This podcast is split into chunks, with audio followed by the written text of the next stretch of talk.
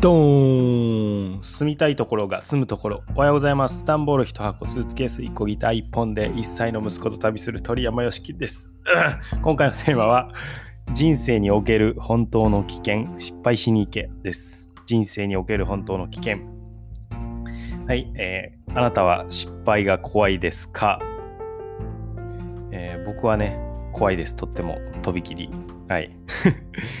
え新しい、え、仕事、プロジェクトのたびにもしかしてうまくいかないんじゃないかなっていう不安に襲われます。そしてね、そこには立ち止まるという誘惑が待っています。今日はそんな時の考え方、えー、をシェアします、えー、挑戦するあなたへ。今日も一歩楽しんでいきましょう。10分で人生の選択肢を増やし成長を楽しむ放送です。えー、危険だから。はい。実家のそばにアスレチック公園と呼ばれる場所があります。で、えー、遊具がね、たくさんで、足場がこうブラブラしてる、丸太がこういっぱいあって、足場がブラブラしてるような橋とか、あと、丸太の一本橋ですね。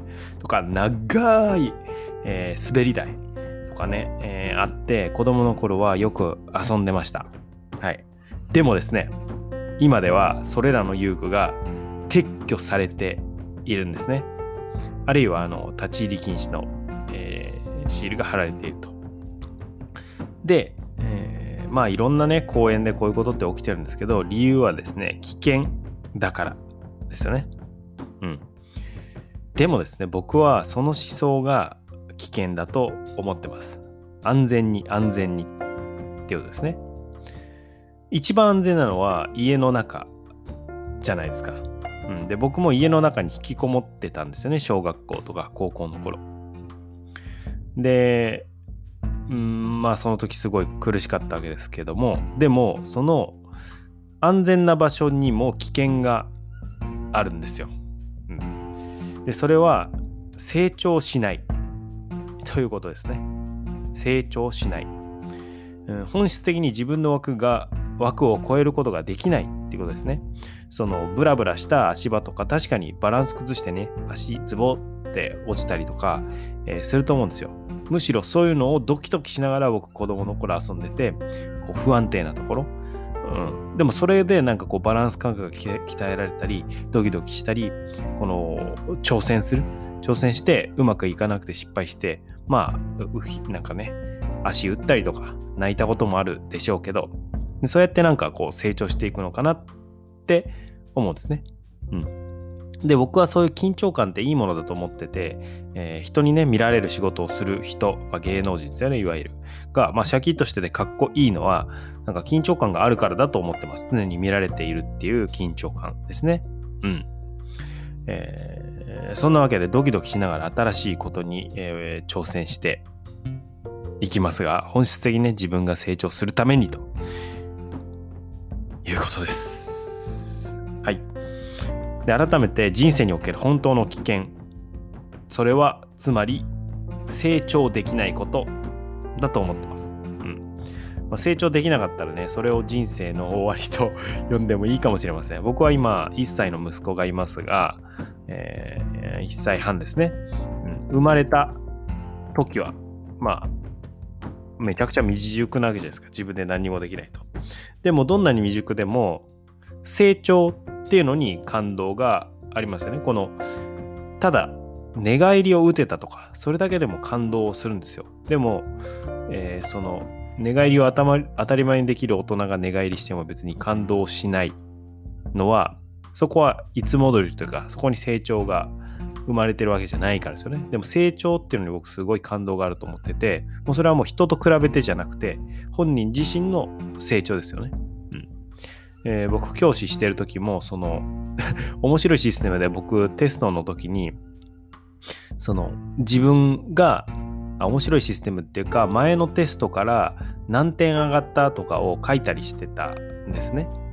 まあ、ちょっと毎回じゃなかったんですけど、そうすると自分がなんか前のテストから、まあ、テスト違うんで本質的には比べるの難しいんですけど、自分が前のテストから成長したのか、えー、それとも変わらないのか、下がっちゃったのかっていうのが見えて、自分と、そのクラスの平均点じゃなくて、自分の中での成長っていうのが見えるっていうのが大事かなって思ってます。はい。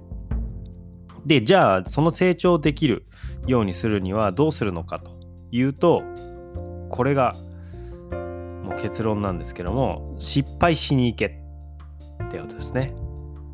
これ、僕は失敗しに行ってるんですよ。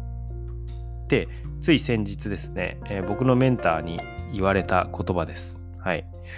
ああ、なるほどと。面白いなと。面白いというかすごいなと思ったんですけど、まあ、失敗イコール成長じゃないんですけど、失敗は今いる自分の範囲からね、一歩踏み出した人しか得られない特権ですよね。うん。失敗はつまり一歩踏み出した証拠です。そして一歩踏み出せる人は、成長もできます。うん。一歩踏み出すってことをしているので。で、失敗から学んでそこで成長してまた一歩踏み出すと。うん。ここ重要です。失敗から学ぶこと。まあ、つまり正しくは、学ぶこと前提に失敗しに行けってことですね。まあ、失敗だけしに行っても学ばなければね、あまり意味がない、変わらない、えー、つまり成長がないので、えー、そこは注意しないといけないなと思いますが、学ぶ前提に失敗しに行くと。はい、僕もそんな気持ちで進んでおります。最後、今日から一歩。えー、最初にお伝えした通り、僕も挑戦には、えー、学ぶるでございます。はい。ほんとシンプルにね、え学校の初登校の日とか、え初めてのライブとか、バンドやってたんですけど、初めてのライブとか、え就職っていう選択肢を捨てた時、えプロボクサーとして初めての試合、ね、あの、プロボクサーなんて死ぬ可能性すらあるんで、もうドキドキして、えそれから教師を辞めた時ですね。今ある仕事を辞めた時は、教師の中で一番最初の学校を辞めるっていう時も、すんごいドキドキしましたね。どうなっちゃうんだろうっていう不安で。うん。